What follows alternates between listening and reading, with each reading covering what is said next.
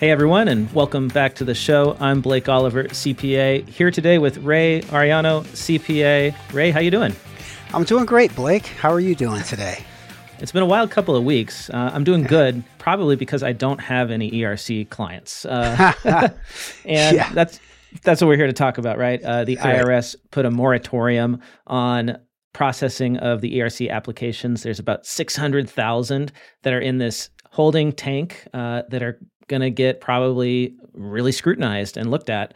Uh, there's millions of filings that have already been done and paid out, and the I R S is saying now we're going to go and take a look at those too. Could be thousands and thousands of audits. I let's let's say that I'm a preparer. Um, I'm a professional. I'm a tax preparer. I'm a C P A. I've got clients that are involved in E R C, whether or not I prepared it myself. Um, they probably have filed for it. Some have gotten it. Maybe some are in process. What do we need to know now that this I R S scrutiny has come down? Uh, what are you doing in your practice, Ray? Um, well, I, I think it's a great topic to bring up, Blake. I think every professional needs to be aware of the downstream implications of E R C and what's going on. It's a credit against wages paid in a prior period. So we're talking about twenty twenty or twenty twenty-one is when you go to claim the credit. That's where it shows up. And the way the I R S has come down is they've said, you don't get to claim it in the year when you file your claim or receive your money. You have to go back and file an amended return for these prior periods. So this affects everybody. It affects tax preparers, it affects bookkeepers and accountants, and it affects auditors. It affects whether you're in public accounting or whether you're in the accounting department of a company that is or could be affected by E R C. So it's it's pervasive, and I think there's a lot of professionals out there going, oh, this doesn't apply to me. Ah, think th- think carefully, because it could, and I think hopefully we, we can dig into some of these, you know, deeper points along our conversation here. Yeah, um, even if you didn't do any of these amended payroll filings, if you did the tax return, if you signed the tax return, now you've got to go back and amend, right? So all That's right. The tax preparers are impacted, whether or not they personally assisted with E R C. So why don't we start there? Let's start with the tax implications of all this. Okay. So the first place to start there is, as the preparer, you are governed by Circular two thirty, which says that you need to have a reasonable basis to, you know, To, to, to put these numbers on the tax return and have your name at the bottom as the uh, paid preparer. If you believe, or you have reason to believe, that the credit, that the claim is fraudulent or, or bogus, it ain't right, then you can't, you're not supposed to, you know, file that amended return. I mean, the, the return or the amended return if, if there's if there's bad stuff on it. So the fact that if it was one of these E R C mills who's inherently conflicted, that right out of the gate gives you an extra hurdle to get over. How, how did how could this conf- conflicted service provider be sure that they didn't mm. inflate the amount of credit that's being claimed, or or the credit at all, that they're eligible for it at all? So once we get, so now you got to kind of poke around at the at the reason behind the credit and the accuracy of it and so on.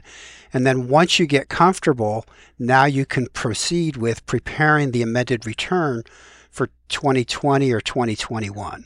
Okay, let me stop you there. How do I know whether or not this was a fraudulent claim? Like, what is my obligation as a preparer to investigate right. this? How, you know, can I just say, like, I'm going to take my client at their word? Like, what do I actually have to do? Is there a standard for this? Well, it, there's not a set standard. Um, and I think every practitioner kind of has different levels of comfort that they try to get in um, in preparing a return. My philosophy has always been, I'm, I'm not doing anybody any favors by getting them a deduction for something that cannot be defended. So if you don't have good work papers or good documentation to support what you're trying to do, you know, eh, you're getting on, you're skating on thin ice. So, you know, let's first let's get a copy of that nine forty-one X that was filed. Do they have work papers to back it up as to where did these numbers come from? How did you calculate these? Um, the E R C claims that we filed, we've created a rather complex spreadsheet where we list out, you know, basically dump out of the payroll system, you'll go by quarter, you know, blah, blah, blah, all the steps you got to do to get to your number. Let's look for something like that. Do they have this spreadsheet? Um, and uh, unfortunately, a lot of these E R C mills didn't provide like the backup work papers as to where this came from. Okay, then the practitioner, he's got to be kind of reasonable here and say, well, okay, look, we know there's only certain reasons why you could apply. Was you, were you shut down by the government? If so, what were those dates? That's reasonably easy to find. The other one is a decline in gross receipts. So take the bookkeeping numbers, you do the quarter over quarter analysis, and you see, did they have that decrease in the qualify? If you can't come up with a, a basis according to the rules as to why they qualify, you got a bogus E R C claim, and you should, my opinion, should not file the amended return. And now you should be going into a different phase, which is explain to the client what's going on, the risk they have, and what are some of these new programs about self-reporting, you know, bad claims. Got it. So at a minimum, in your opinion, and this is what you're doing in your practice, is get the work paper. If there is no work papers to support these E R C calculations, then that's a big red flag right there. Look at the work paper and and and double check it, right? Check the check the calculations, check the numbers, make sure it's reasonable. Uh, I guess you don't have to have the work paper if there was like a, a shutdown, like because there's different criteria for getting the claim, right? So right. It depends on what what how they're making the claim. Right. We don't have to dig into that, but you're saying, like, when do you need the work paper, I guess is my question. Well, for for the claims that we prepare, we create a very detailed work paper and explain everything in detail for every claim, right? We document okay. everything. Every um, every claim. And and you're hoping that other preparers of E R C claims of the nine forty-one X are doing the same. You know, and again, that's what I come back to. If they're not, then you almost have to, I, I'm not going to say prepare the whole thing, recreate it, but you got to do enough, you know, back of the envelope at least, yeah. Scratch something out to say, hey, why do I think this is okay? Um, and, and what's the worst case scenario? Let's say I don't do this. Let's say I skip this. Ray, I'm not as diligent as you would, are in your firm. What could happen to me as a preparer?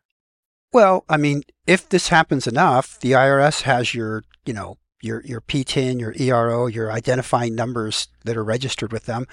And there are situations where if the I R S sees a pattern among a preparer, they will go and audit. They'll, they'll select many more of your clients to audit with a similar fact pattern because they've found that you're, as a preparer, you're not doing something correctly.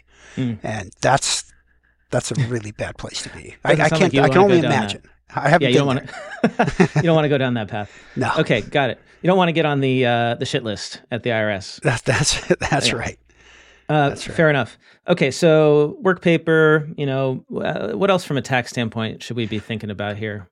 So, so let's assume that it is okay, right? That you've gotten comfortable. Either you have a work paper, or you did the back of the envelope, and you go, yeah, it looks like they qualified, and this seems like a reasonable number. Now, the next thing you got to do is you got to figure out, okay, what kind of taxpayer is it? Which form do they file? Are they a sole prop or a single member L L C?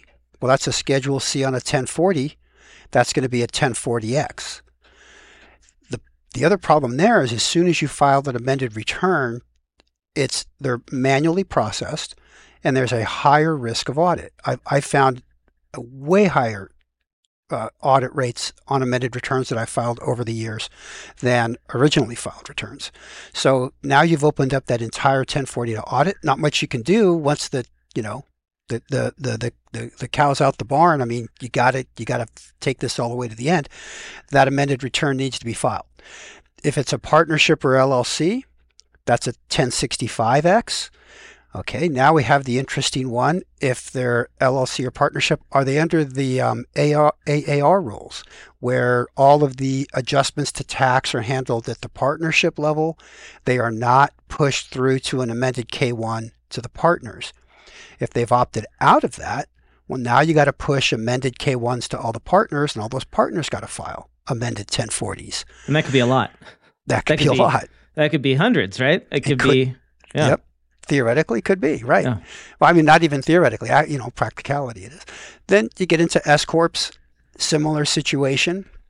right? The S-Corp is going to push out an amended K one. There you go. That's going to push into an amended ten forty to those S-Corp owners. Uh, corporations themselves are going to file an amended return, uh, C-Corps. Amended return, they pay tax at the corporate level, no big deal. And I was even, I asked an I R S person uh, at one of these I R S forums about nonprofits. And because it's a publicly available document, they want that to be accurate and tie.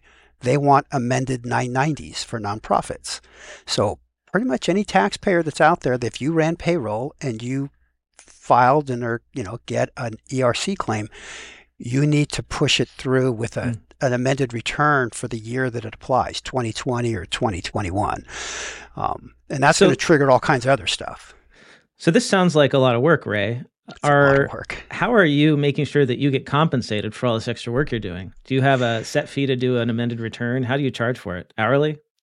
Because a lot of this is so new, I, I hadn't thought through fixed fee pricing on this stuff. So for the most part, we're doing um, we're, we're doing we're doing fixed fee on E R C claims, because when we were doing P P P and they changed the rules to allow E R C, you just can't double count the wages. Immediately, I said, well, let's go run this analysis real quick and see what makes sense here to optimize the P P P forgiveness side. And so we um, we kind of got a little jump on it on that side. And then once we knew if they qualified or not, I was able to kind of gauge what it was going to take to do the extra work. And we did a fixed fee pricing on the nine forty-one X. And then interestingly, the amended income tax returns, like we started out with a, with a couple of partnerships. They were the first ones to go through. And that was a royal pain of amending a ten sixty-five, but not having it change the K one. And how does that even work? Well, they came out with this new form. It's kind of a, a an in the weeds story, but they had this new form where you fill out this form and then you have to check a box in the software that says, don't carry this to the face of the ten sixty-five, which is technically in conflict with another part that says, this credit is to be claimed against the wages in the period that it applies to. So the I R S wants to see the salaries and wages number go down on the amended return, but A A R requires that it not go down, so you don't get a new K one. So there's this form in the middle where you check a box and say, hey, this is what's going on. This is what the wages were. This is what they should be, but it's not what it says on the face of the ten sixty-five X because of A A R. And then we're hoping that they're going to agree and figure that out, because again, there's no history, there's no guidance here. It's not like we can say, oh, I've been doing it this way for years. Mm. Nobody, nobody knows what they're going to take. All right. So what, what what's next on the tax front, or are we ready to talk about the accounting for it? Um, I, I, I think that's, you know, pretty much it about the amended returns. Uh, I, I think on the accounting side, um, you've run into an interesting situation, because in, in, in, in our practice, we really like it when the G L, you know, we, we're a Xero house primarily, where it ties directly to either the audit report, if they're an entity that gets audited, you know, U S GAAP audit, independent C P A, or if it, it ties to a tax return.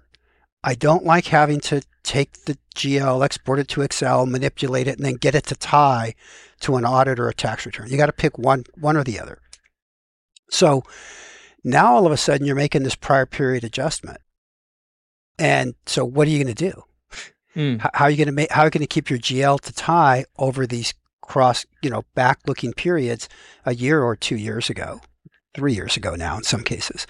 So it's it's a decision that, you know, everybody has to be aware of. You have to make. This is where they're talking about the bookkeepers, you know, and the accountants. Okay, how are we going to book this? What are, what's going to happen here? Um, and so. You just, you have to be very aware and very conscious and make a conscious decision of how we're going to handle this in the books so that everything reconciles and ties out easily. So is it as simple as going back into these closed periods and making a journal entry at twelve thirty-one and, and then reversing it on one one? Well, this is where audit and tax world get, you know, have their different. Audit's going to say, well, is it material, right? They get to hide behind that. Tax, you do not get to hide behind materiality. So Uh, yeah, Um, in, in our case, for a lot of our clients that are not being audited, we're just going back into the prior period, making the adjustments, tying out to the amended return, and then you got to roll it forward as you mm-hmm. go. Oh, which actually, interesting point back on some of the tax stuff real quickly. This gets very interesting when you talk about pass-through entities and capital accounts. So the accumulated adjustment account or the capital accounts, because remember on pass-throughs, all this net income is being pushed out and distributed to the owners, and this affects their, their capital account, which affects, mm. you know, down the road, has tax implications. You want to be sure your capital account's accurate.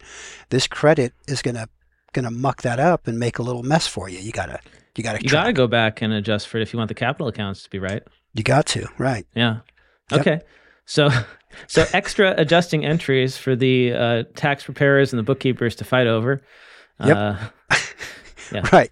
And, and and then we haven't even started with our triad yet, which is, so then the bookkeepers, accountants, and the uh, tax people, they all hash it out and figure out what they want to do.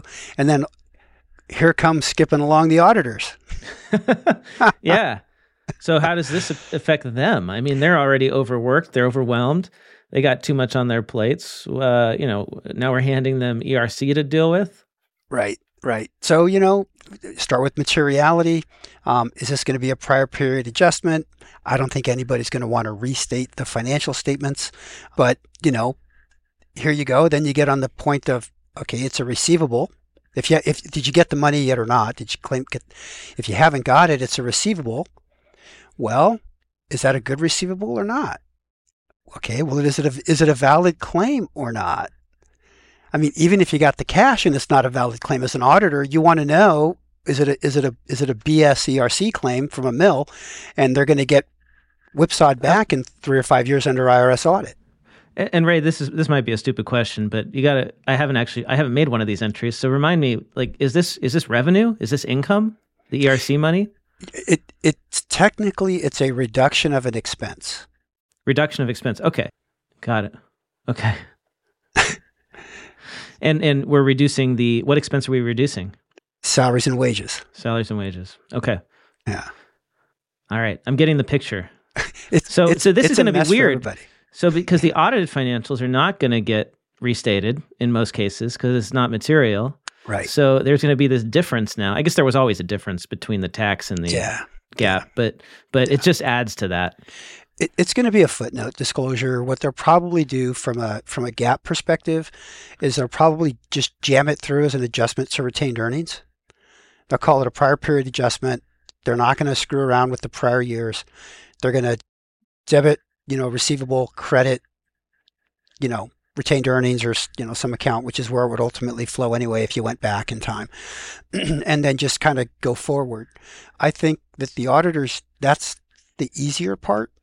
I think the harder part is figuring out what to do with bogus E R C claims, because if there's all this extra focus on I R S audits, there's legislation about expanding the time they have to conduct these audits. Um, they're pretty serious about this. Yeah, so let's talk about that, uh, because this is giving me flashbacks to P P P. When all the scrutiny came down on P P P, a lot of companies and their advisors decided, you know, maybe it's best that we don't try to take this money, and maybe we give it back, or maybe yeah. we withdraw our application. Do you foresee a good number of E R C applicants giving the money back, withdrawing their applications? I, I think definitely withdrawing their applications. I think we're going to see a lot of that. That's that six hundred and some odd thousand that are in the hopper right now. Um, and to be clear, I think the I R S, the, the I R S has said they're going to have a process for this. Yes. I haven't seen anything yet as we record this. That's right. On September twenty-seventh. I haven't seen right. anything about it, but they say there's right. going to be one. I, I, I was in a continuing ed session last Friday where the I R S national liaison was there, and he confirmed that the program has not come out yet, but they are working diligently on it, and he expected it out within a couple weeks or so. Okay. So, and, yeah. And then there's the other matter, which is a little harder, which is giving the money back. Right. Because that's also going to be some sort of program is right. The I R S will have some sort of, uh, I don't know, what, what do you call that kind of program? It's like a forgiveness, reverse yeah. forgiveness. Yeah, or, it's, yeah. It's, it, it's, safe, it's, it's not a safe harbor. What do you call that kind of thing? It's like when you, remember when you had like a foreign bank account and every now and then you can like plead for mercy. Right, right, right, right. Oh, uh, I know. I remember the, I, I can't think of that I forget word the word right now. We'll think of it. Right, we'll, we'll think, think of it. Of it. There, uh, this is a yeah. common thing where they, um, They, they give you a time period to come clean, and they're not yeah. going to hit you so hard with penalties and stuff like that. And one of the things that's uh, being talked about here is amnesty. Amnesty. There, exactly. Great, great. Yeah. Is that if you uh, self-report, that okay, you you tell them they don't have to find you, that there's going to be some kind of break on the penalties. They're, they can't do much about interest because it's time value of money, and the money was where it was. But there's discussion about being able to exclude the e- the fee that you paid to the E R C mill, because if you can show that it, that you paid that, right? So a hundred thousand dollar credit, the fee was thirty thousand bucks. You received seventy. Show that you can document all that, and they're only going to look to you for the seventy. Again, this has not been written out or documented yet. This is all speculative, but I think that's incredibly generous of the I R S to do that, because technically they don't have to do that. Well, I'm a little more cynical, Ray, and I think they're doing it because they know they don't have a chance in hell of of actually auditing the millions of E R C claims that have been filed so far. So far, uh, according to the I R S announcement that came out with the moratorium, two hundred fifty-two claims have oh, been yeah. referred for criminal prosecution. Only two hundred fifty-two. Yeah, yeah. No, no. two hundred fifty-two are under investigation, and right. only fifteen have yeah. resulted in prosecutions. Yeah. And they said thousands are under audit, but right. we're talking thousands, you know, in the low thousands out of millions. Right. So realistically, what are the odds that a specific one claim of your one client are going to get audited? I, I really wish we, I guess, I guess it depends on how sophisticated the I R S is in picking which ones to yeah, audit. They're, they're going to, I, I, my feeling is they're going to do big data analysis. They're going to, they're going to test, they're going to gather information on these first couple of waves of what they're auditing.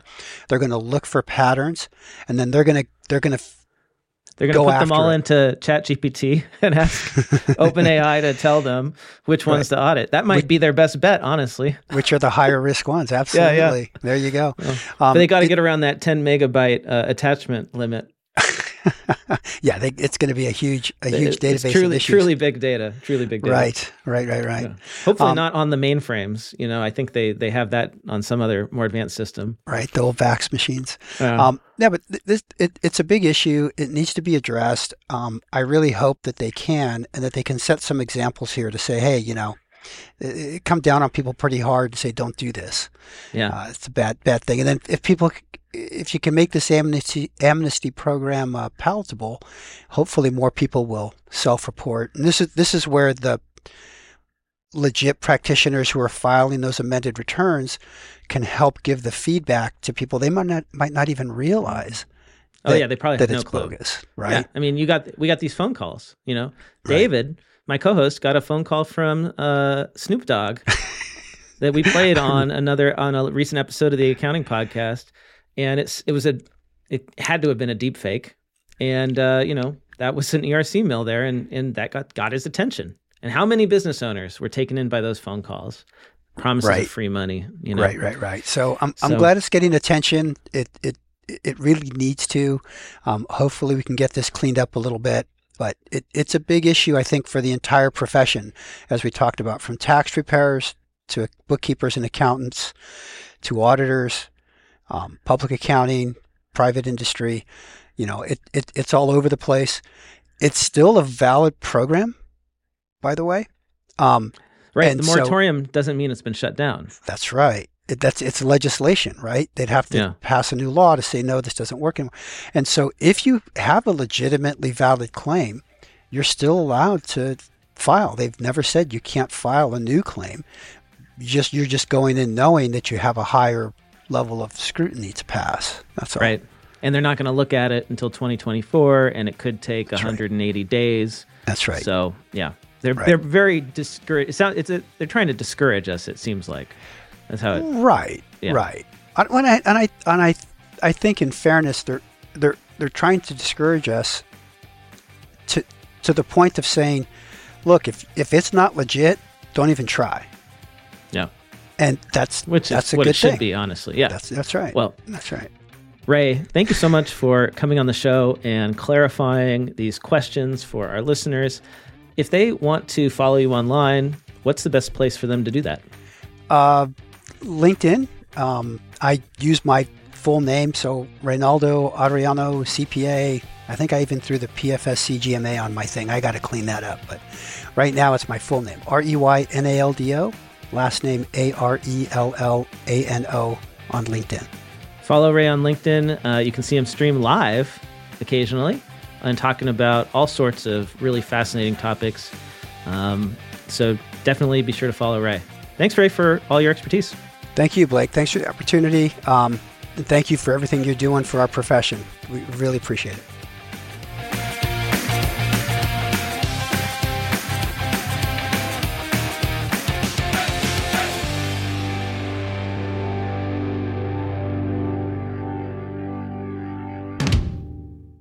Ever wished you could earn C P E credits while on the go? Introducing Earmark, the app revolutionizing the way accountants earn their C P E.